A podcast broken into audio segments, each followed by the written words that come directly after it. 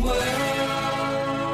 What up, bros? What up, bros? And welcome to Bruh Meets World. When it's Bruh Meets World. Your boy meets world fun god. Hey guys, just jumping on real fast to let you know that this is going to be the second part of our review of Everybody Loves Stuart. If you guys did not get a chance to hear our first part, go back to last week's episode, listen to the whole thing, and then jump back into this one, and you'll pick up right where we left off. Uh, once again, we're still with Yasmin, who was giving us her takes, um, helping me and Siege break down this very important episode. So yeah, if you haven't gotten a chance to listen to part one, please go ahead and do that, and then jump back here. Point that this episode blatantly says that no one's above an ass whooping. Like, like it, it, it, they're doing their part to be like, no, he's gonna face consequences for a day, but we need to put everything in its proper context. And even though violence is never the answer, the what it was in response to can also be equally horrific. And I think that that's what the show does a really good job of of showing is that violence is one way that we can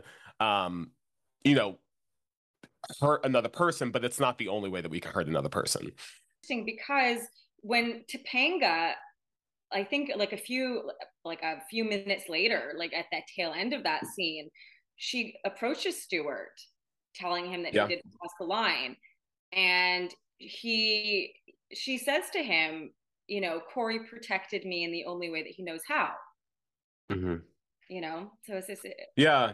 I- I- and it's it's interesting. I wonder if you know we never see it but i wonder it would have been nice to see uh, an interaction where Corey's like, "Do you want me to talk to him?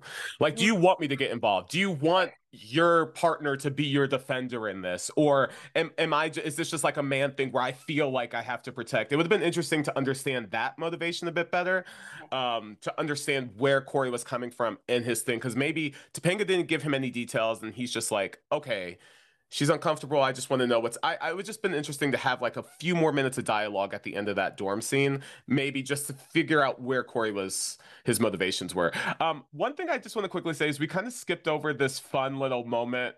I didn't skip. I was saving it for later. I have because- notes okay. too. But like, like I want to say, if you guys remember, this is how we first met. Do you remember? So when I, for the listeners who may not know, we first met because I was writing an article about 90s pop culture and how to consume it when some of it may be problematic.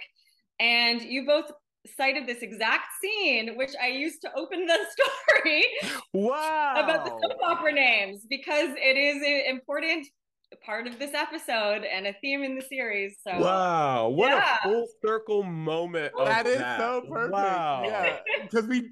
What's crazy is we didn't think of that when we invited you on. So the fact that Yeah. like you're right, hundred percent full circle, Wow. and I I didn't forget about this moment because I we have to take we'll take a little breath from the main storyline to talk about Mm. What they call their soap opera name. Um, um, which is you take your middle name and the street you grew up on. And what's most interesting about Angela's answer Mm. that they make Angela, I'm gonna say make Angela give, is that her her um soap opera name turns everyone else gets like really fun. Like there's a whole bit with Eric, which I'm not gonna lie, I loved. This is him at his. This is Will Friedle at his greatest. He just sells every line. He's so funny. You believe that he believes what's going on. he also has no idea what his middle name is. He Yeah. says Jonathan at one point, but later on he he talks to himself as Kyle. He says his middle name is at one point. Like I just don't think he knows his middle name, but whatever. and it, Or, and and it- doesn't Jack say his name is Randall or his yeah, exactly. Also, it's actually also I want to say I did a little research on like this episode, of course, and apparently I don't know if this is true. Apparently, they took that to give a little wink to Betsy Randle. oh, I I love don't that. true, Wow. I, I read that and I was like, oh, that's nice. That's cute. I love that. You know what? I hope it is because that, that's really nice. Um, so we have some fun with like the the name game, the soap opera name game that we're doing. Well, we also Until- learned the middle names of um all the characters, which I think we knew except for Rachel and Angela. We knew Eric's middle name and we knew Shawn Patrick Hunter. Um, but yeah, Yeah. that was just a little bit more de- detail on Rachel that we just didn't know either. We didn't know her middle name because we didn't know anything about Rachel. and so, it's actually fun that we're getting to know Rachel in this way, and they're doing things that like you would do when you're In trying college. to like build a friend group. Yeah. yeah, But then they go and they have Angela's answer is Shanae Martin Luther King Boulevard. And that to me, it, that like I'm gonna say, like in an episode filled with things, this is like a top tier bra moment. yeah, Because it's just like because it's literally unnecessary. It's like like a you could have done one or the other. This could like the idea that you had the only like I'm not gonna lie. If Eric's said that his soap opera name was Shanae Martin Luther King Boulevard, that would probably be funny. But the fact that they give it to the only black character and it's something that it's played for jokes as if oh we know black people have weird names and we know black every black person grew up on a martin luther king boulevard it's it's inappropriate Yeah. What's It- really um telling about this too, uh, just so you know, like where I was at this moment.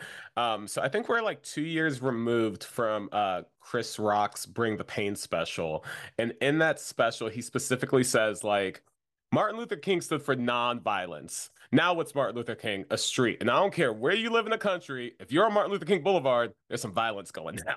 So there was just like this public opinion of what it meant to live on a Martin Luther King Boulevard. So I just thought it was really interesting that of all the street names they gave her, Martin Luther King Boulevard was was the one. Um, also, we know her to be an army brat, so that doesn't even Yeah, make sense to her exactly character. exactly that's where i was saying it it really and for those of you who don't know and may not have known this martin luther king boulevard is it is typically one of the lowest funded it's a street in one of the lower income areas. It is literally like almost like the city does it as a throwaway themselves to be like look we've given you some kind of respect. How could this hmm. be? We we we love martin luther king and we Yeah. named this street after him how bad could this street be Yeah. um, and so the idea that they would do just kind of like the Shanae, uh, as if there's something wrong with that name. You know, it's just it's not that there's anything wrong with the name Shanae. It's the fact that they consider it a joke, and by they I mean like these white writers, this white writer room feels like that is the joke, and that is something worth pointing out. There is a, a, a reference to um that I want to make to an episode we recorded, I think last year, where where Rider Strong was saying that they had to hire a black writer to write for Angela. So maybe all of this, like I'm in my, you know, studying white history class, you know, um, Martin Luther King Boulevard. Maybe that's coming from a black perspective in the writers' room. I don't know. Um, but I just thought it was kind of interesting, um, that feeling of and maybe CG, you know what I'm talking about. When you show your blackness in a white space and it gets uncomfortable, is how I felt Angela felt in that moment. And I really strongly related to that, where she's like, My middle name would be Shanae Martin Luther King Boulevard. And all her friends look at her awkwardly. And she's like, ah, I guess I got to get some black friends. And there's just kind of crickets and they just move on. And I'm just like, Ooh, I've been in that uncomfortable position before. So what's funny to me is the Shanae Martin Luther King Boulevard portion of it is something to where I was like, even if there was that was written by a black writer, that was written for a white writer's room. Yeah. And that's the thing. It's like Yeah. this is how I make you laugh. This is what you find funny about my culture. Like, you know what I mean? Well, there and one thing I do want to point out, and I don't know if this was intentional, but this is like a way to kind of see the good in things, I guess, is that Shawn's uh, uh, soap opera name is Patrick Trailer Park. So Patrick Trailer Park and Shanae Martin Luther King Boulevard feel like, hey, we're gonna. It's almost like, hey, we're the others of the group, and it's almost like you can see the connection that they might have as being others based on just that little bit of information that they're giving in the game. And maybe that's me looking too deep into I'm it. gonna- I'm gonna say I'm gonna volley it right. I'm gonna volley it right back and say, actually, to me, that's a it's it's almost like a primer, almost like a grooming. It's like we said this for Shawn, so how bad could this joke be? You know, Mm. it's one of those things where it's like, oh, we we we made fun of where Shawn's from. Why can't we make fun of where Angela's from? And it's like sure. it's like because you're living in this like and as someone who's kind of uh talked about this before and even said that when listening to the pod meets world podcast they talk about this it's because you want to live in a i don't see color world Mm-hmm. at the exact same time as you make jokes like this Hmm. and you can't do both you can't Yeah. you can't try to be like, oh, it's all the same, but at the exact same time, hit on something that is in fact very sensitive. You either need to acknowledge that you're entering sensitive territory, or you need to actually not make that joke um, and not equate the two, if that makes sense. Well, and and forgive me if we're going on too long with this, but Uh, One of the things that really stood out to me in that moment too is that I was reminded of how segregated television was in 1998. Um, to get like a black perspective in any white show felt foreign because there was WB and UPN and Fox who had the black shows, and then CBS, ABC, and NBC had the white shows, and those were always the ones that were in the like that were on the covers of magazines that were getting on the press, even though shows like Living Single and Martin and different uh, uh, different world outperformed a lot of these shows in ratings there was just a, a divide and a separation on my actual television. It felt like i was watching a white show or i was watching a black show and it was very apparent from the time the show started. So i think part of what's so like weird about it is you're right like they're not bringing in any of her blackness unless it's to make a joke of it. And so it, it, it kind of rubs you the wrong way It's interesting because I, I I think it was in, in a recent uh, Pod Meets World episode where Trina McGee said that the writers had asked her to tone down her blackness, and so Mm. it's interesting to see here, but not when we're making a joke about you. Mm, Perfectly said. Perfectly said. yeah yeah Um, so that so we got that moment, and but what's almost funny is like as a way to not spend too much time on that kind of shot. Immediately after is when Corey, oh sorry, when Pushes- yeah. Stuart flies through the window, Hmm. and a few things are happening. One, Corey is unapologetic about it. Corey's like, I Yeah. did what needed to be done. It is what it is. And what's even more interesting is how everyone shows up. I like Alan and Amy yeah. come to the college, and they're Yeah. what's interesting to me is they both come up and they're like, whatever you've done, we're behind you. And I was like, that's very interesting that your son is in trouble at college and you immediately, I'm not saying that you shouldn't believe your son. I'm just saying it's very telling, as we know, again, looking at 2022 in college culture and the number of white guys who in college who have done things, how their parents show up to the school and they're immediately like, whatever it is, whatever you've done, I'm behind you, no question. We'll take care of it. Yeah, we'll make Yeah. it go away. Um, one thing I want to point out about that scene specifically, where everyone comes to comfort Corey in the room afterwards, is that like Shawn says, "You know what, Corey? Typically when you spiral, it's funny, but this time you crossed the line." And I just want to point that out because we've been talking about how like almost manic Corey's been this season, and it's like Shawn's like, "No, I see, like I see you acting different." And honestly, most of the time it's funny, but now you hit this teacher that I like, so what's up? So it, it was almost like to hit Stuart, this teacher that Shawn respected, was the line that was crossed. Hmm. Um, compared to all the other weird things that Corey's been doing this season. Um, so I Yeah, just I- thought that was interesting. Also, he said, "How could you do this to Stuart?" Yeah, to Oh, and I Stuart. thought, how could you do this to Stuart? And again, like as we were talking about earlier, you know, like uh, poor Shawn because he's, you know, he's put his trust in this person, and he he, he can't imagine that Stuart would do anything to deserve to be pushed or to be hit, you know. And it just shows how people in power can manipulate things and manipulate your trust in order to distort the optics, right? It- I it's too bad Shawn doesn't have Eric's fifth sense. Otherwise, he would have been able to see right through it. One of the things that's interesting to me about the dorm room scene is it's it's so telling by everyone's reaction because we talked about Amy and Alan and we talked about even Eric again being like I saw the like I'm willing to lie. I saw the whole thing. Corey didn't do anything, you know, like and even though Corey just confessed like five seconds earlier and gave reason for it. But what's interesting to me is that Corey goes, This is all gonna go away. Yeah, And I again, it's very much telling that Corey's like, no, no, no, I did the right thing. It'll all work itself out. Mhm. And it's just like that, this naivety about the whole situation Yeah. where they're like, no, you can get expelled. This is a really big deal. Yeah. Feeny can't even fuck his way out of this problem for you. He's trying to clap the cheeks of the dean. He's trying to make it happen and it's not working. So like you're on your own here. But I, I think also goes to show, which they talk about, you know, towards the end of the episode, you know, they have really lived largely, perhaps not Shawn, but, you know, in a protected bubble, Yeah. you know? And they haven't experienced life in a lot of ways, you know? Yeah, they're they like their their naivety really shines throughout the entire episode. Like for every character, Topanga, Shawn, Corey, like all of them are are like naive at dis- different aspects of the episode and have points of realization of Yeah. just like, oh no, I was being too naive about this. Um, I well, I, I kind of want to talk about the honeypot scene. Is, is that Well, so we're gonna get Okay. there because what I wanted to say is there's this there's uh I, I honestly you know what I can't remember if this is before or after so everyone help me out but there's the scene where Topanga confronts Stuart Mm. yeah, Yeah, it's it's yeah.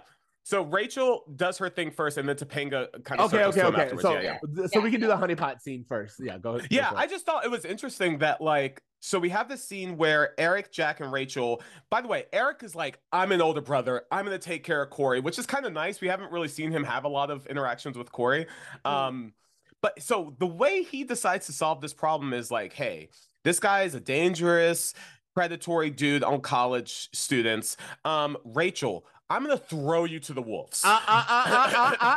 I want to back up here a little bit because oh, because he offers it to Jack. I want to say uh, we got to back up because you know, you know how I'm at with my Baywatch, and this is this is a situation where, um, in reality, Eric shows to me shows his true colors in the sense of him being like, I um, I think that either one of you could do this. So Jack, you go over there and seduce him.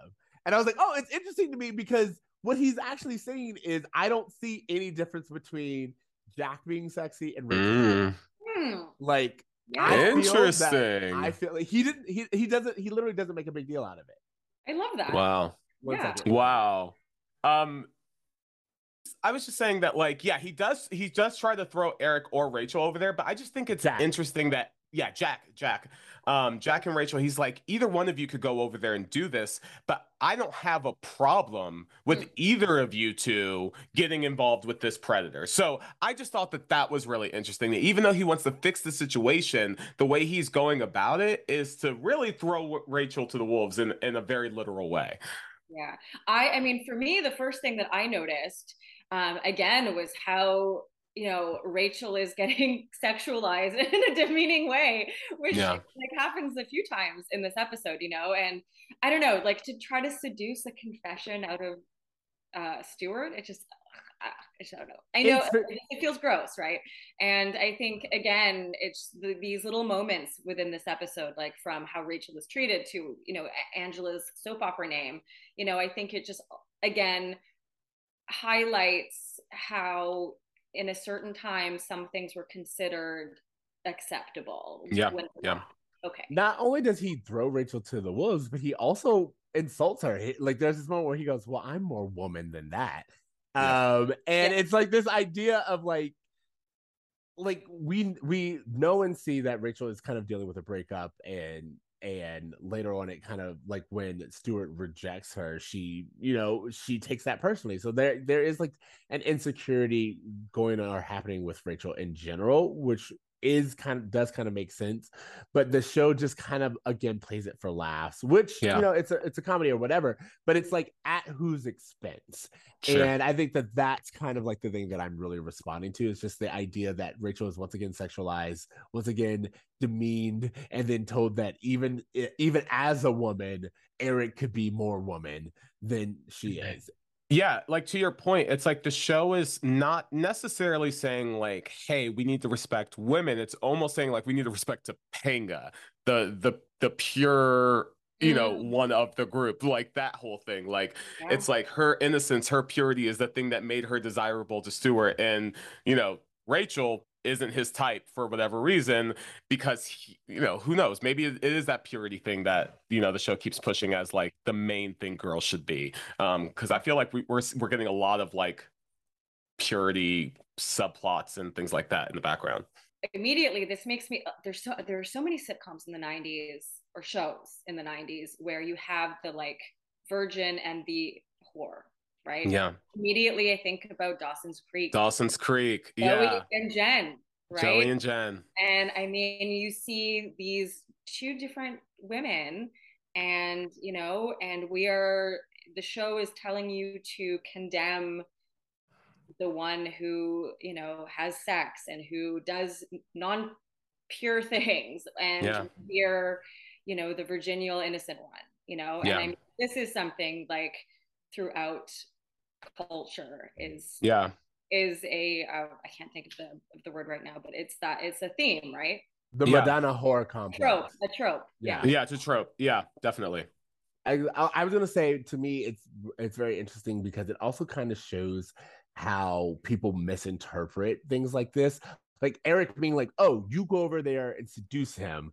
It's like it takes away, and it's like, "Oh, that's just like he just is a predator to all women. He or all anyone who would be Mm. sexual to him. It's this uncontrollable urge and not this really strategic plan. Like that's Yeah. like Eric responds to it as an oh, if he gets any other kind of temptation, he's gonna take the bait. And it's like, Mm. no, that's not what's going on here. This was Yeah. very specifically a targeted individual. Mm. And again, I think they inadvertently show that it's not, oh, this guy is a danger to any and everyone. It's more so this guy is very intelligent about what he's doing, and it's not him reacting, it's him planning ahead.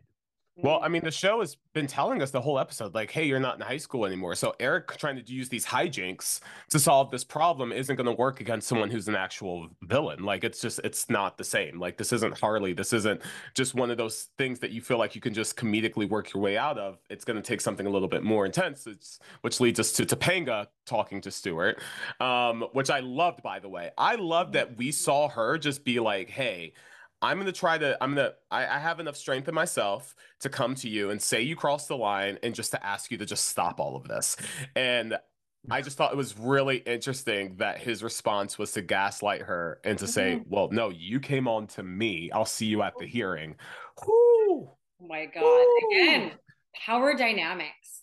You know, to to Stuart, who's the dean, who's university going to believe? This beloved, charismatic teacher that everybody, you know, uh, thinks is so great, or this young girl, you know, and Yeah. he's trying to work that to his advantage. And it's, oh, and again, that was another moment I remember even when I first watched it, feeling infuriated that Yeah, this is happening. And you again, like all credit to Danielle, like sure. her face and how she, eh, you know, reacts to hearing him twist that and Yeah. gaslight her is just it's very powerful. It's also very interesting because I think again for for a kids show, it really clearly illustrates the uh, the he said she said. It's like one of it's a perfect example of like again as the audience, you're like that's not what like a kid could be like. Wait a minute, that's not what happened. He's lying, and it's just like yeah, but does does that matter? Can that be proven in a not a court of law because that's not what they end up doing, but like, can that just be proven in an argument? And I, I think that this is really interesting. But also, we talked about the power dynamics, and I'm going to bring it up now because I'm not going to bring it up in my homework. But we've been watching the show Dahmer, and Yes. that entire show is about it's about the institutions and how they've failed the people, the victims, and very much Dahmer being aware of, as you said, TC, who are they going to believe? Even when things are very, very obvious, even let's let's say for it, even if you don't think Stuart did it, what is statistically most likely to have happened in that situation. Yeah. And people still weigh things like, we'll have to see. I don't know. Yeah. He still gets the benefit of the doubt, even though statistically, we know that that probably happened. Even if she's wrong, they should err on the side of caution. But he understands that that's not what's happening in this moment. Sure. In this moment, he's getting the benefit. And I thought that that was very interesting. I have to say, this reminds me of. I, I don't want to like get into this one, but Johnny Depp and Amber Heard, like, and how Mm. that played out in the media. You know, the world doesn't want to doesn't want to believe that this movie star that they have grown up loving could be capable of such horrible things, right? Definitely. Definitely. Absolutely. Um, I, I one question I wanted to ask you guys. I didn't, I didn't know when what was the best time to ask. Was that did you guys ever have a steward? Did you guys ever have a teacher that was either inappropriate to you or inappropriate to other students that you were aware of? Someone who blurred the lines between professionalism and non-professionalism. I guess I just wanted to know if if you guys have experiences with that because I had a steward. Really? You I had a knew of a steward. I knew of a steward at our high school. Oh, high school. So it's so fun. Oh, oh, we're not gonna go there. I don't know if we're talking about the same person because uh, that this is something we'll have to talk about offline. But I will say that I was thinking high school, and I'm aware of a situation in high school that I was. And again, I think it's interesting that you say this because the number of things that I've learned as I've grown up, or like I, I've just seen people talk about or recount about when they were kids as if it was just casual, but it's Yeah. like common knowledge is so upsetting to me because, as you said, there are things that were when I think about, I was like, oh no no no, I didn't have that in high school. Uh, in college, I had that in high school, but my mind was like, you know, no, no, no, not that it's a problem that it was when we were younger. I was just like, oh no, it, It, just doesn't happened count. earlier. Yeah. Yeah. Just Yeah, happened yeah. when we were younger and uh, not of age. Exactly, but it's something where it's like if you and I are talking about the same person, it was common knowledge. well, And yeah. I think that's pretty interesting. The, Um, thing I want to say about that is that so our Stuart was uh, the reason I'm going to say this. I'm just going to call the teacher Stuart.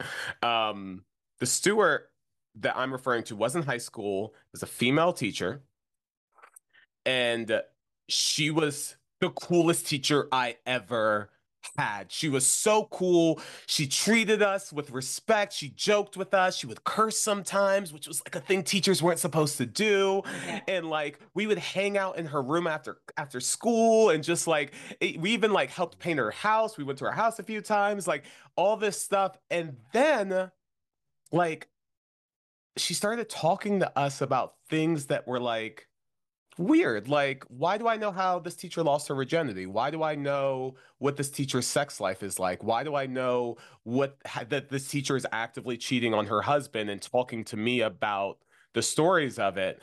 Things that like I was just like, oh, this is just a friend who's going through some stuff and talking to me about it. No different than my high school friends talking to me about stuff. Me not thinking that there was anything weird about it to the point when when she came to me and she's like, "Hey, I'm considering sleeping with a student."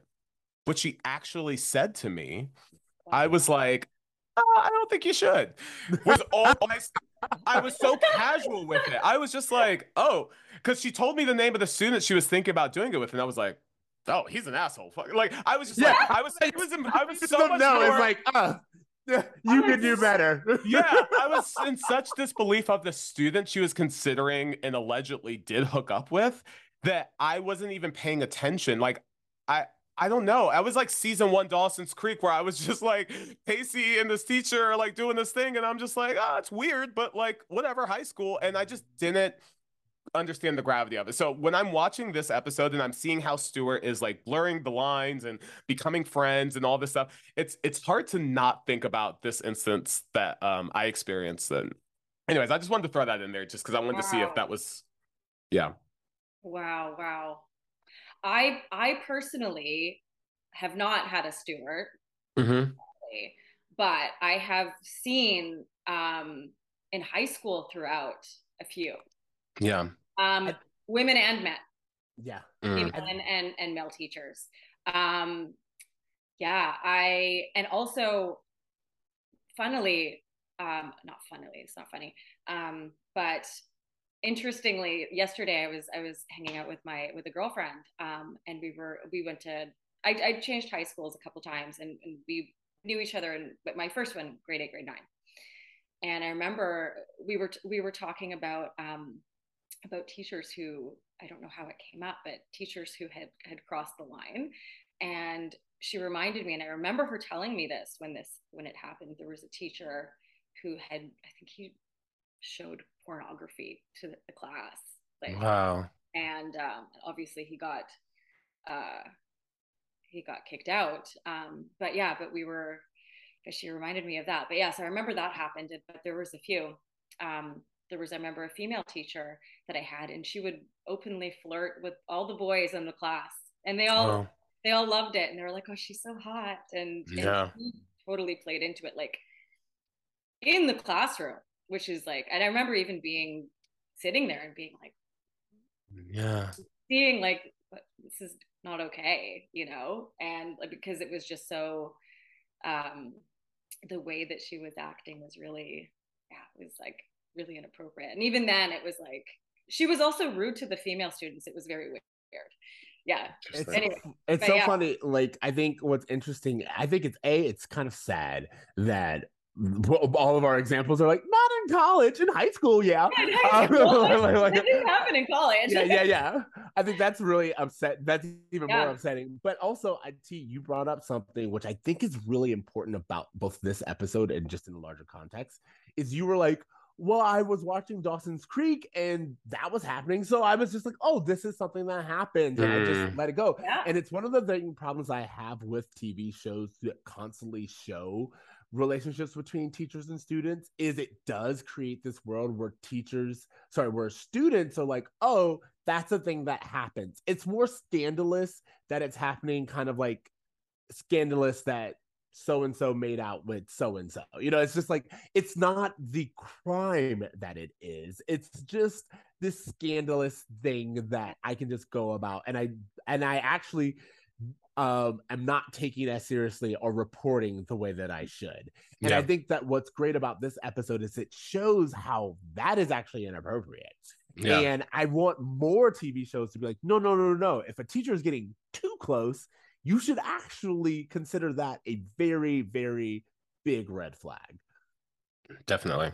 Definitely. Um yeah, I I mean uh that's one of the I can uh, more than a handful I can think of of students uh who of teachers throughout my grade school, middle school, high school fired or under investigation for inappropriate behavior. So, and like the fact that this show is actually confronting that and introducing kids to the concept of it, I think is is something that we can say like, hey, it happens. It's real life. So I'm glad that they're showing kids. But I mean, this whole idea of it not being high school anymore doesn't have to be after high school that this stuff happens. So And this is the thing, and I think because this is, you know, by all definitions, it's a kid's show, right? And so we're watching it, we're we're like 12, you know, we're Yeah. not 19 or 20. And, you know, yeah, it's I think very important that and, and incredible that they showed this on a kid's show and not Well- glamorizing it like a, like Dawson's Creek or, or another show. Well, I think Dawson's Creek where it was able to glamorize it because it was a woman who was doing it instead of a man, Mhm. which is always treated differently. When a when a female teacher crosses the line, it's always seen as like, oh man, that student's such the man. Like, I can't believe you hooked up with a teacher. Like almost getting praised for getting sexually abused in a way that's confusing for the student, I'm sure.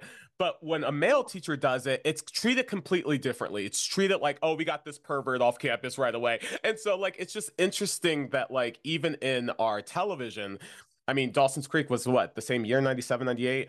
Mm. Um, that we're seeing just like two different portrayals of student teacher relationships and the way that it's being treated. I have to say, I just thought of this. Did you did you guys ever watch Third Rock from the Sun? Yeah, oh, I was Yeah. literally thinking about it right now. You're Yeah, right.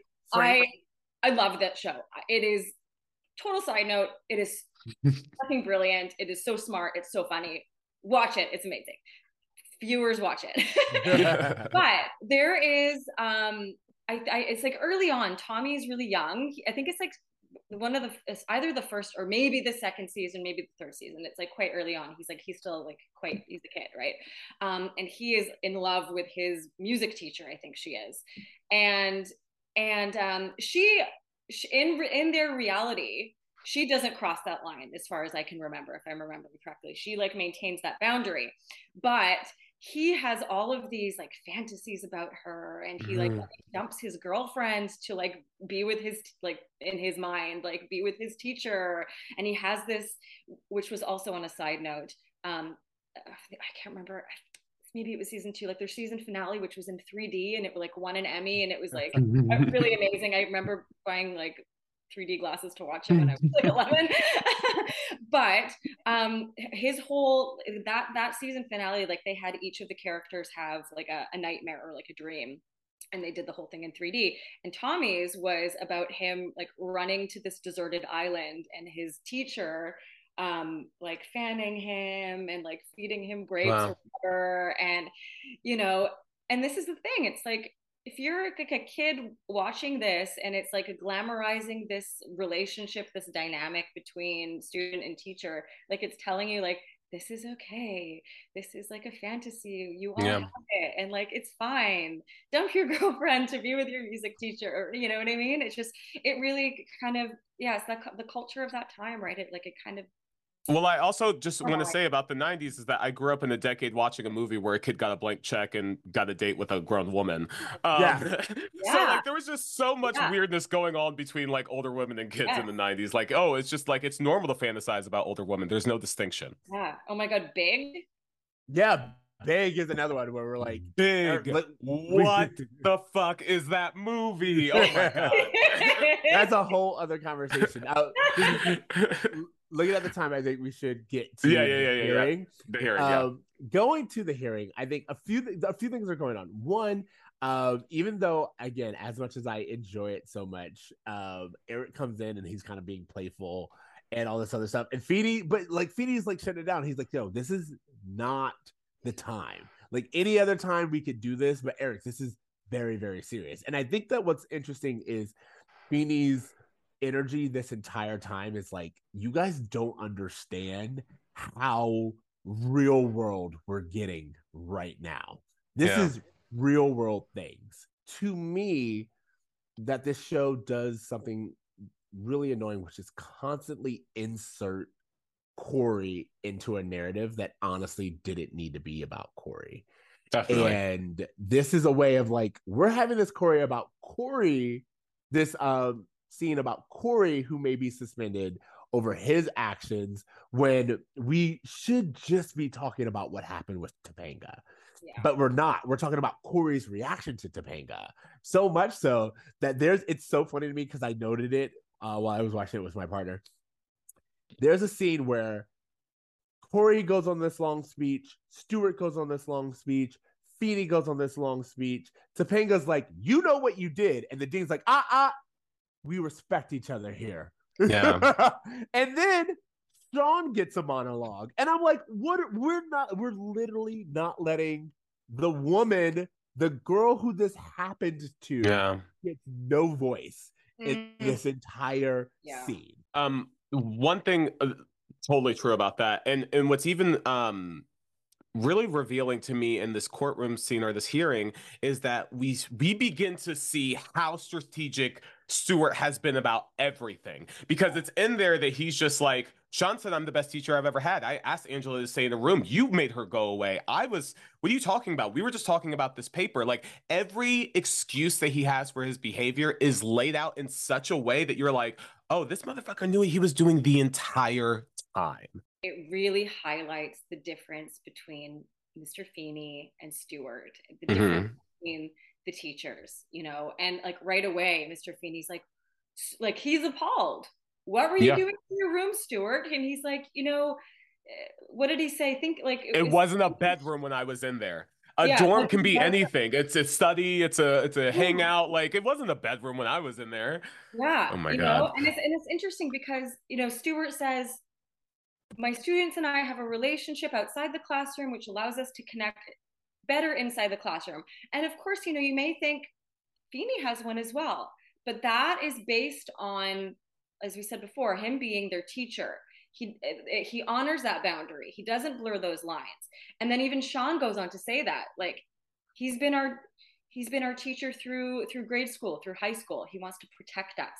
So like right away, like that distinction, right? Um, Stuart treats us as, as equals.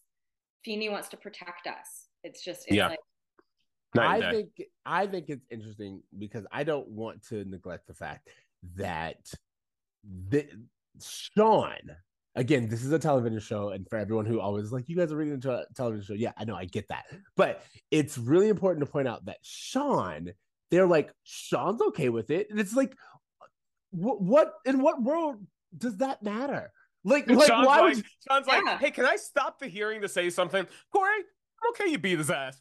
Hey, Yeah. Shawn's Yeah. okay with it, so we're good, right? I can go. Yeah, exactly. Yeah. But like what I'm saying is Shawn's experience is elevated. Shawn's experience is elevated over Topanga's. Who this happened to throughout. Like, like Stuart is like, hey, Shawn, do you think I'm a good teacher? Shawn's like, yeah. yeah, I did. And he goes, Shawn also gets a moment to be like, hey, I'm okay with Corey's reaction. And they're like, that's good. And it's just like, okay, but what is that? How is that relevant at all to Yeah. anything that's going on in this particular situation? Although I have to say, I thought that was a really poignant moment when he said, I'm okay with it. Because I think it shows for him also, like that illusion is now shattered. The illusion Yeah. of who he imagined Stuart to be, you know, this person who made him believe in something, which is, you know, for his character, of course, like I, I 100% agree Topanga should have been front and center here. That being said, I think Yeah. it's also significant that you know Shawn is always he's always chasing after wanting to believe in something, you know, and and this guy Mhm. makes him feel that, and I and I and I think you can see that also in his face, like that illusion is is I like how I, sorry I just went like this. It's the, just the illusion is jazz fingers. the illusion is shattered. but you know, and I and I think that's a big deal, and I think it, I think I think that is a that is a moment, you know. That's a that- great point. That is It, significant. it reminds me a lot of when he confronts uh the cult leader um in the hospital and he's just Yeah. like hey i i i'm done i'm done believing in you and so Yeah. it, it just i think that's what you're kind of referring to is that like this kind of moment where shawn realizes hey I've been sticking up for this guy all episode and now I'm done. So I yeah, it's it's it's one of those things where it's like I'm glad we understood that moment from Shawn, but did it have to come in the hearing and did it have to come in place of Topanga's testimony? I don't think so. absolutely think that Shawn, like, I'm glad that we got that moment for Shawn. But for me, I'm always like, what's the trade off? And it, like, I would rather have traded off that moment of Shawn getting that to have Topanga have a little bit more voice in what happened, especially since it'd be one thing if Topanga didn't want to talk. But the fact that Topanga wants to and is shut down by another woman, like, Mm. like Yeah. even, is Yeah. really, really important. Yo, can I just say something? And maybe this is just me, and you guys let me know what you think. But at this point, presently, the Dean and Feeny are getting it all right. Like he's a little too familiar with his boss that he just started hanging out with, talking. Come on, Dean, there's got to be something more you can do. Come on, it's just like, oh, so you're talking to her like you've been over her house before. You've been, you're talking to her like you guys have a relationship outside the classroom as well, Feeny. Like it just felt like he was using his relationship with the dean to try to help Corey in a way where I was like, oh, do you even have a relationship with the dean at this point? So it just made me think that maybe something's going on when class is dismissed. Also, side note, that's his wife in real life. Oh, 100%. Yes, Yeah. for Hundred sure. percent. I know you guys know that. Yeah, yeah, yeah, no, but like I, I, I think that's really important because that kind of, kind of picks up on the chemistry between them. Yeah. But mm-hmm. I think to TC's point, it's also inappropriate. You know, it's like Yeah. this is like It is. You are taking this a little too personally. You're a little too involved. Um, but I think a, of course, as the audience, we want this reaction from Feeny. hmm But Yeah. the dean is right to be like, George, you need to be, you need to take a step back. And you Yeah. need to understand that this is not your like this isn't there a classroom. This isn't everyone gets a vote and like we get to like no, this is like a adult institution and we will be handling this as such, this is very serious. And I just think that that's really interesting. One more thing I wanted to talk about, just in terms of the hearing and what's going on, is this idea of Stuart asking questions to Topanga directly are more than yes or no questions. And mm-hmm. I, what I was like to me is like in these situations, they all know that the truth is so much more than just a yes or a no. But in these type of situations, whether it's a courtroom or any other kind of like justice hearing, it's just like, did this happen? Yes or no? Yes, but uh uh thank you. And he's just yeah. constantly, anytime she answers, he, he's like, did it Yep, mm-hmm. you, you, did have an opportunity. Thank you. That is all. That's oh, all I needed.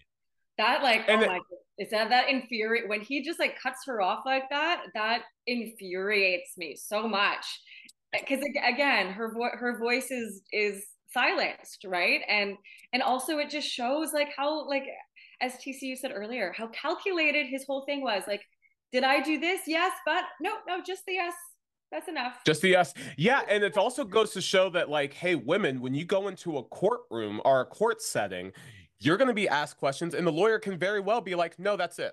That's yeah. all I want. Like, you don't get to elaborate on the details. So just kind of further yeah, exploring that gray area. Um, I want to give credit to the dean. I want to give credit to this character that we've only seen a handful of times that I feel like I've grown a, a love for in a very short amount of time. And the way that she's able to be like, I have to, in the same way that George has ethics to how professional he needs to be, I have those same ethics. I need to be professional. I need to punish Corey for hitting a teacher point blank. Like there's I can't let this go unpunished. But I'm also going to take into context the larger issue here. Stuart, this is a teacher. I don't know what the fuck you are, bro, but I'm gonna find out. I was just like, yo, Dean, I'm I love you. I'm I'm here for you. Yeah, I agree. I think that that's what's interesting about her ruling is a Corey's very fortunate to have someone who would consider all mm. everything. And for me, what I saw, I I don't think that it's a mistake that her being uh, a woman in a position of power also makes a difference because the fact that she's there, she absolutely was like, you know what? Based on everything I've heard, I don't know enough. I all I do know is that he did hit someone, and therefore there has to be punishment. But also, based the punishment should fit the crime, and based on what I've heard, this seems sufficient enough. But yeah. at the exact same time, as you said, I'm also going to be opening an investigation into you, Stuart, because based on everything that I've heard and everything that I know as a professional woman in this field, this something else happened that we're not able to really pin down and we're going to find that out and i just think that yeah. that's really important the idea of her being like you know what it's more than just what can be argued and mm. based on my understanding and my life experience something else happened and we're going to figure out what it was. Totally. Yeah, I agree. I think it was her. I think especially when you know we're talking about power dynamics and people in authority, and you see the different levels, right? You have the comparison between Feeny and Stuart, and then you know the comparison between the dean and Stuart. Yeah. Or even the difference between Topanga and the dean in terms of how Stuart shows respect to someone who's in authority and someone who's not in authority. He's always like like I said since the beginning of the episode, when he sees the dean, he's very very respectful, but he doesn't apply that same respect to women who he feel he can take advantage of. So, um, I, one, one last thing I just want to say about the hearing, and uh, you guys can uh, give me your last thoughts on it too. I love that at the end of everything, the kids were like, y'all just want to go get some ice cream. Like y'all mm. just want to like like this was too much adult for for us right? Like yeah. this was we dove into the pool of adult. We kept saying we wanted to be adults and now we're here and we want to be kids again. We want to go get some ice cream. We want to go to chubby's. We want to like regress back to a time where like we didn't have to feel so unsafe. And just like being a millennial i can relate to that yeah.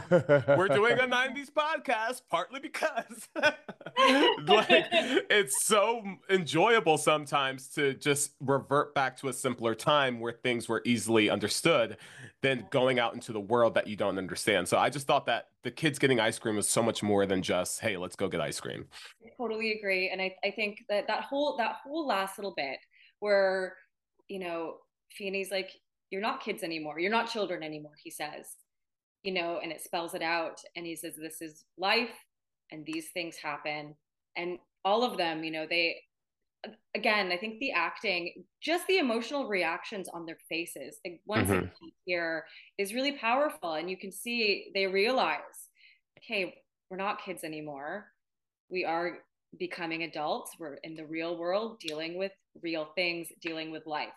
But yet still, they're still like they are still kids in, in mm-hmm. a lot of ways too. Let's go get some ice cream and like try to hold on to that a little bit. Yeah. Try to hold on to that a little bit, I think is really that's that's kind of like the essence of that last scene of just being yeah. like, hey, it's only getting realer from here on out just yeah. take those small and i think if anything i saw that scene and i was like i think more adults can be should be like you know there's a, a meme that went around or whatever it's like um i remember today that i'm an adult and i can buy an entire cake if i want to and it's just like yeah sometimes you do need to remind yourself as an adult that you still have access to those childlike things because they're so important in a world that's constantly asking you to like face these really harsh realities. Go get some ice cream. yeah. Totally. And, and, it's like after the pandemic, it's like my soul needs ice cream. You know, I mean? sometimes you go through some hard shit and you just like, I need a source of comfort. Like I need something to be a home base at a time where everything feels like it could disappear or is uncertain. Um, which yeah, to have those things. Yeah, you know, I think I think it's important to have that. You have to have some comfort in your life. You have to have things that, you know, bring you that sense. If you had something in a time where you felt life was simple and, you know, things weren't so hard and it was, you know, innocent innocent in a sense yeah. you know and, and reminding it, yourself of the good things of life when you're experiencing something that's so horrific. Um yeah. Yeah. i think it's it's funny because you were like as millennials we are kind of like like we just spent the first half of this episode talking about Fred Savage, and it's so many things of just like, oh man, the dude from Wonder Years, you know, it's like yeah. so. Yeah. I feel like every day in a millennial lifestyle is like learning that like the Flintstone vitamins that you used to eat actually had um I don't know lead in them. You know, it's like you're like every day you find out and you're like, oh, really? like, that's one more thing that I just gotta I can't enjoy freely. And I think that uh, it reminds me of their uh, another meme.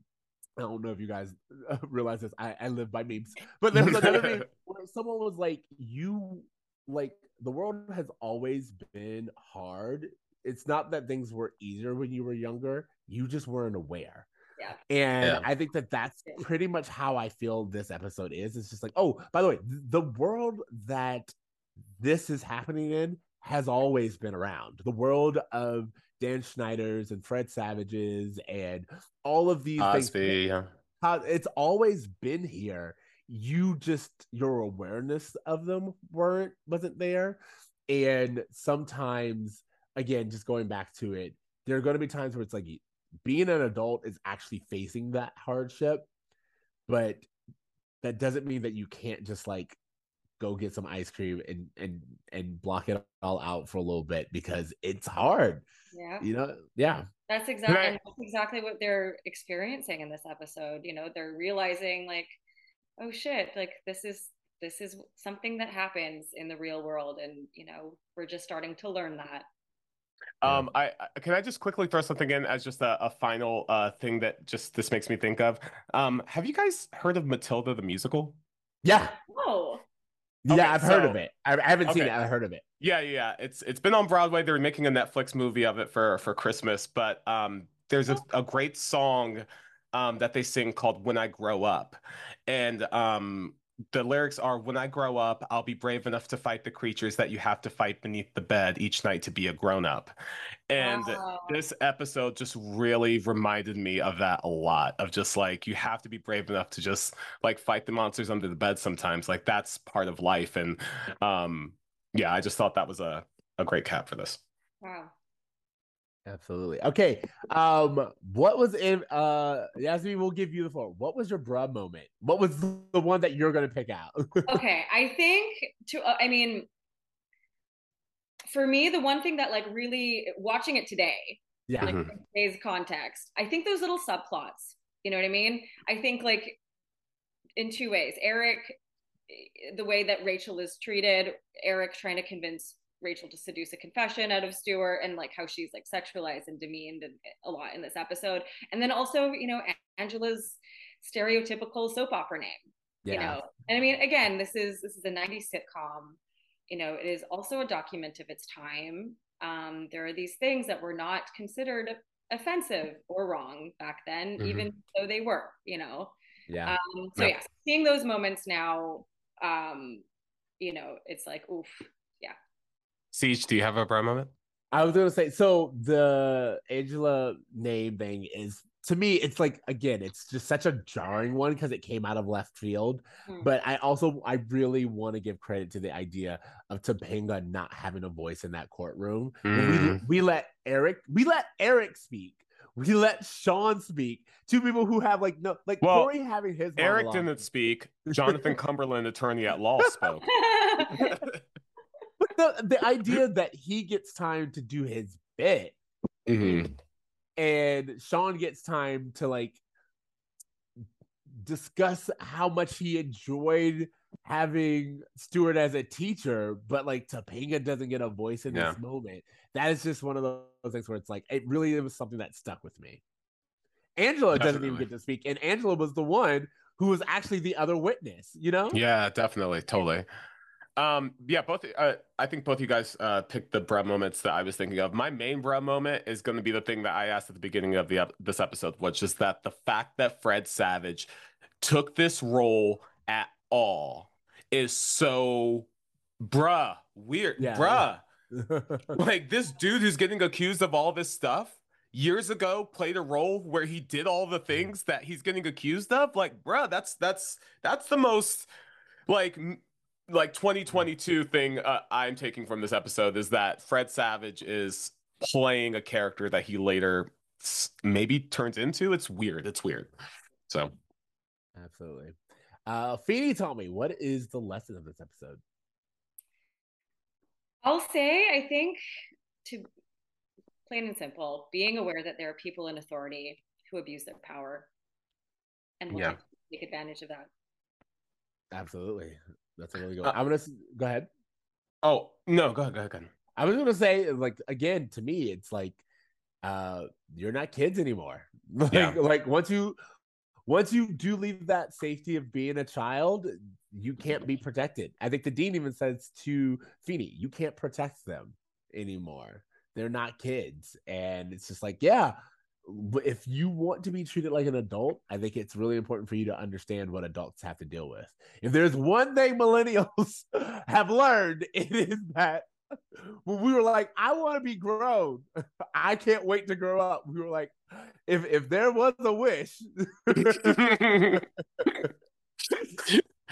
oh man. Um no totally. Yeah i i think that's the the lesson too. It's just that like you know you're you're the transition between a childhood and adulthood is probably filled with a lot more unexpected things than you think and so by saying that you're ready for something that you don't know that you're ready for or just being thrusted out into the world from high school to to to life there's going to be things that you didn't expect that may be horrific in various ways. So yeah, I just think you guys tied it up really nice.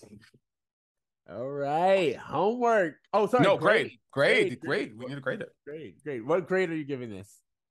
Yasmin? I gotta say an A. I, I think this is one of the most powerful episodes of the whole series. Um, Mhm. and again, I think the fact that Boy Meets World tackled this topic as a kids show really is very significant, um, and it was done really well. I have to agree with Yasmin. I'm going to give it an A as well. Um, the fact that they chose to tell a story that they didn't have to tell at a time where it wasn't really being talked about. Um, the fact that we had Topanga, um, like this almost like I- I think all of us kind of, regardless of our perception of her as we're actually watching episode to episode, um, the larger zeitgeist thinks of Topanga as this really strong, independent woman, and so to even show that she could even be vulnerable to this, I think is is is an interesting thing as well. So I just think there's a lot of really interesting conversations that are happening here that all age incredibly. The fact that Fred Savage is in the news right now for this just shows how well this episode ages. So that's why I think it deserves an A. Absolutely. I think I uh hey, one, I'm really interested to see how the cast deal with this episode. I'm I mean, so curious. They have they have a long time before they even get here, but I'm just like, oh, I wanna I wanna see their read on it. But I will say that um there's no denying that this is an A episode in my book. I feel like there are small little bits that keep it from being an A plus, but like in general, as everything that you guys said, the fact that it still is relevant, sadly, it still holds up. They tackle it in such a great way, and the acting is superb throughout. Um, this is a all around. No. All right. Um, you know what? Let's get to homework. Uh, Yasmin, do you have any pop culture recommendations to our listeners as our I pop do. culture expert? hey, have you guys seen? I, I I don't know. When I was thinking about this episode, you know, it made me begin to think about how women in sitcoms are treated. You mm-hmm. know, have you either of you watched Kevin Can fuck himself or f himself. I don't know how. No, I haven't, but I've wanted no. to. I've I've just needed an endorsement from someone, okay. and if you're giving me one, I'm okay. taking it. I have to say, I it has. There's moments where like I think it could be better. It could have like they could have taken the uh, way that they subvert um, the genres better. However, it is it's a great show because um, you know it really subverts the classic kind of sitcom humor where the jokes are made at the wife's or the woman woman in the show's expense. Um, you know, and every time that happens, it's like you know, classic like bright lights, cheery. They're in their living room. It, it looks like like the set of Home Improvement, you know, and it's like very wholesome and they're making fun of, of Annie Murphy and da da da. And then as soon as she leaves the room and she's outside of that space with with her husband, um, it's dark and it's moody, and she wants to kill him because of how he's treated her. You know, wow. he's treated by everybody in her circle in that space. Um, so yeah it, almost like uh playing on the on the format the way wandavision did of just like kind of like showing us the sitcom format and then kind of playing with our ideas of it i haven't watched wandavision oh okay really? i've not seen it i can't say really? i should watch it mm, um but yeah it definitely like it it plays it plays with with those uh, you know with like the structure of that. Mm, mm. Um, and yeah and i mean as as this I, I think they could have maybe played with it a little better because like it, like the, the framework of it is there um and it's it's it's still great but you know it could be better. But anyways it's still it's worth the watch. Um wow. cool. Murphy's amazing so. Yeah we'll have to check it out uh okay my homework for this week is abbott elementary season two is back uh if we want to talk about teachers that are doing it right. I don't know. Yeah. Have, have you guys? Did you watch season one of? Abbott? Okay, so I've seen a handful of episodes, and none of them have been in order. Like I've just seen like a handful of season one episodes, but I haven't like binged it. Like I was, I, I'm really intending to. I have not watched it either. you guys have to. I, you know what it is. I think that to me, it, especially if you're a fan of Boy Meets World, you clearly you know like there is some kind of value on learning and whether it's learning learning through life or learning through education there's this idea of like Feeny being you know it's something that we've all kind of carried around and this show really appreciates teachers. It appreciates teaching and it does so um, with the same kind of heart and joyfulness as like the office or parks and recs. You know it's a mockumentary type style um, but also i think it's really great to see representation. It, there's no separating the fact that this show is also about a black school and one Mhm. where the teachers are not dealing with funding the way that they should be and having to really do the put in the work to make sure that their students get the best chance at um an education as possible um and it's because of its respect towards the field of teaching and its still level of comedy and jokes um it's it's so fun and season two just premiered um and it was everything that i needed it to be and so i just want to again promote that if we we're talking about we spent a lot of the first episode talking about bad teachers and those who blur the lines i wanted to praise good teachers and just the show again um quinta uh, Brunson and Sheryl Lee Ralph just won the Emmys for this show. It's a really, really good show and one I'm really happy to endorse. I've heard so many good things about it. I need to watch it. Um, I'll just quickly throw this out there. Um, my homework for this week, and I specifically wanted to tie it to this episode, was the horror movie The Barbarian, which is out in theaters. I I don't know how into horror either of you are. I know Siege sometimes is squeamish with it, but when I say that this was not only like I was I was genuinely scared, which I rarely get. Like I, there's a there was a moment where like I am lying down flat in my AMC chair like this, which I never do. And Um, that's so, what like- freaks me out. If that's how you were, and you know how I am, I Yeah. was like, I don't even know. I think I may just like do my uh, "Too Scared Didn't Watch" podcast to get through it because I wanna. You've spoken about it and you speak about it very The- excitedly. yeah, and the reason why I want to tie it to this specific episode is because, and I don't want to give too much away about this movie, but I just, I, I know you're not going to watch it anyway. Uh, this movie is so smart in how it approaches um the men and like the like how scary men can be and like the like i there's an article that collider wrote where they were just saying that like hey the true villain of this horror movie is men and like just how it's just a, such a smart entry into like a feminist horror uh, like canon which like feminist horror is something that i feel like is so tied intrinsically to horror with final girls and like them i feel like final girls like horror movies were the first time i saw women fight back against attackers. Like there was the first time i saw them stand up for themselves. Like in so many ways like horror is like a very strong vehicle to tell feminist stories and i feel like this one is an incredible one. If you can get through the gore of it if you can get through the horror elements of it there is there is just so much that this movie talks about in terms of um how women can protect themselves being a good crime junkie knowing the right things to do but also how you can just put your trust into the wrong men and how it can like screw you over. I i just think in terms of what this episode was about this is a great companion piece for it so Okay, you sold me. I gotta watch it. I I love will- horror. Ah, It, it, it scares the shit out of me. Like I think like the deeply like psycholo- psychological ones like really get to me. That's what Mhm. scares me. But I still I still subject. I've, I've mentioned it a few I times.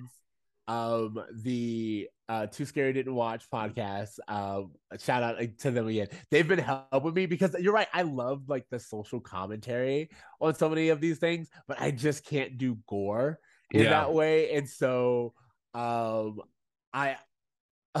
I'm like torn because like I do I want I want to know so badly but I'm just I can't I don't know if I can do the gore. There's just so many twists and turns where I'm so afraid to even go into details about how this movie subverts my expectations because I just want uh, like I know eventually you're gonna you probably Yeah. watch it so I don't want to spoil anything but when you do Yasmin if you do hit me up and we'll have a conversation about it. Done. I love what is it you think about horror that you respond to? me. Yeah. Do you know what? I don't know. I I feel like I've always loved um I've always loved it. Like when I was growing up, I was really into like Are You Afraid of the Dark and Goosebumps. Mhm. Like, like a Ouija board. I was always into that. I don't know. Like it was something that I was always attracted to. I don't know what if there if what the reason was other than it was just something I had just always found interesting. Maybe like the darkness of humanity in a way. Yeah. Sure. know, went which is why I feel like, yeah, which is why I don't know. I if I watch a gory horror movie, that doesn't scare me. Like I I can, I'm not squeamish in that way. but it's the ones that are psychological that that get me because I think that's Yeah. maybe what what interests me is like when it's um you know like it could be real like this could be some like something sinister or is happening in your brain or something you know what I mean that manifests in this creepy way I don't know I think You- I, I want to point out something which I found very interesting as as a millennial who we have on this show. You're the second guest who has talked to us about the importance of Are You Afraid of the Dark? Like, can I just say just how like significant that show was for introducing horror to children Yes. for our generation? I was there every Saturday night. I was freaked out every Saturday night by this little tiny Canadian horror show Yeah. it, it like it's so good and like the fact that it kind of like turned us into fans of it and made us realize that like oh you can actually just tell really interesting stories and they're also scary but they're still interesting stories regardless i love also have to say in that same vein goosebumps. Yeah. if I- i mean i i would i think i mean i think those were both happening for me at the same time. Sure. Goosebumps the show of course as well but I, I i was always a big bookworm and i i still you can see i have over there my little like bookcase. I have like 30 of them. I them. but i loved them and i loved i just yeah it was i think also that paired with the show was really important in introducing that genre to a young generation you know and Definitely. R.L. Stine is still an icon he's still writing amazing writing books, you know, and it's because like that just kid like I don't know, kids sometimes like you like to be scared. Although he says, um, oh my god, I had the enormous privilege of interviewing him, which was like, what oh yeah, oh yeah, oh my god, it was like it was. I still can't believe it. He he was he was so wonderful. casually throw in that i've met rl stine no big deal I mean, I, Like, it was close personal friends with him he's on my you know we text no big deal oh, I did. I oh, I wish I met him. It was just it was over Hmm. Zoom. Also Oh. pandemic, so I mean, like wonderful that he you know made the time to to talk to me in the midst of the pandemic. Um, but no, we were talking about the the 25th anniversary of the show of of Goosebumps, the show, um, and he said, you know, it was he like he would he would write these stories, um, you know, that were fun, but he didn't make them too scary because you know it, it- at the same time like it's for kids. So he he didn't get too into it. Like it he, he like you know he didn't like take it too far He didn't held back. he held back to you know to to honor that you know wow i would love to see what you too deeply I would But- love to see what not holding back looks like for R.L. Stine. Like when he's really trying to scare the bejesus out of kids. What what would that look like? i mean like remember fear street fear Yeah. street Fear Street. Fear Street was was was for I guess for teens. I also was into that as well. I get, I mean, still still young, still like YA. but- I n- but never more- read the Fear Street books, but I loved what Netflix did with Fear Street. Yeah, we talked. that. Did yeah. we talk about that? Mm-hmm. Yeah, I we think did. we did. Yeah, yeah, absolutely. Oh my gosh. The books were wonderful too. I mean, yeah, it, it was. It, it they felt like um sort of classic, like Yeah. teen novels, but like but but scary. And they were and th- they were scary. I remember reading. Sure. and Feeling Yeah. yeah. Feeling After- freaked out. But yeah. I have to say now, like, because I was just what was so funny before I even knew you in, uh, interviewed him. I was gonna be like, please protect R.L. Stine. No, no scandals. I just want to hear he's a good guy. I just want to enjoy that. And I was like, it's funny to me now as an adult. That's my fear. That I'm gonna It's yeah. It's not so it's not a celebrity dying. It's a celebrity betraying you in such a way that like it compromises how you can enjoy their work. Because if anything were to ever happen where it's like 17 women are accusing Tom Hanks of sexual misconduct, I was like, oh, so I just lost There's a whole other chunk I just a gotta whole chunk. Yeah, like come on, like it's crazy. Ugh. yeah, Exactly. it's so true you know because then you, you it's like those sweet memories or those formative memories that you have attached to like that work or like this person or wh- whoever they are and it's just like oh and it like ruins it you know And- R.L. Stine was a wonderful lovely joy oh, yeah. Yay! Yeah. yeah, like- that's good to know. Yeah it was wonderful so Okay. Uh, Yasmin, where can people find you? Where can they find your work? What What do you want to uh, promote? so you can find me on Twitter, um, which I'm not super active on um, these days. I just I find it exhausting. So, but I am on there. Um, I'm more active on Instagram. Um, both my handles at Yasmin Shemesh, and yeah, or you can search me on Google. I, I do have like a portfolio of my work, which I try to regularly update. So Find that R.L. Stine Awesome. interview. yeah, Yeah, for real. Oh yes, it's on my it's on my portfolio. I was really proud of that that one. You guys remember you can find us at brummeetsworld at gmail.com or you can email uh, that was the email. you can find us on any of the platforms at brummeetsworld.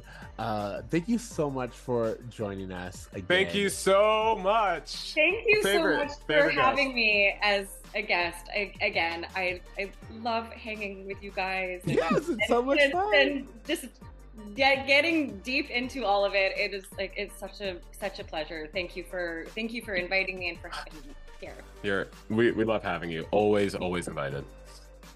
Hey. I'm sure we'll have you back. I'm sure this will not be the last episode. you do with. I'm always down. awesome. All right, so I think TC, I think it's time for Okay. us to remind the audience to dream. Try. Do good. Yeah, later, bro. Later, bruh. When this boy meets world.